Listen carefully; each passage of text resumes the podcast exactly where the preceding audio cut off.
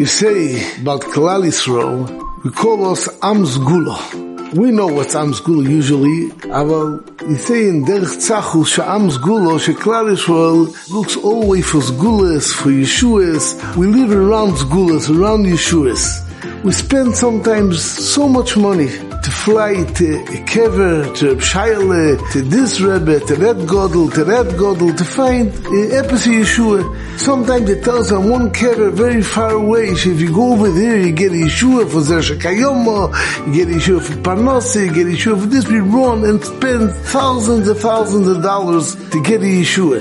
I heard once from Moran HaMashgiach Abdon Segal a Muridike word. It says, in brocho sheletes elo bedovo hasomu min.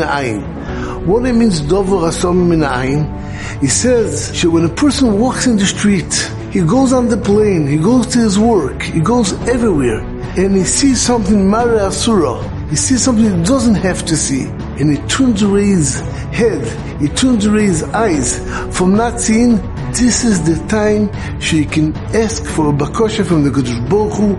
This is the time you can get the broche. And ha broche shoyletes elo bedovo hasomi minayin. When you have to be somi minayin, when you have to take away your eyes from somewhere, this is the time to ask the bakosha. All of us have nisyonis. Nisyonis in Shmiras Einayim is on daily basis, on a minute basis sometimes. But if you remember, don't lose.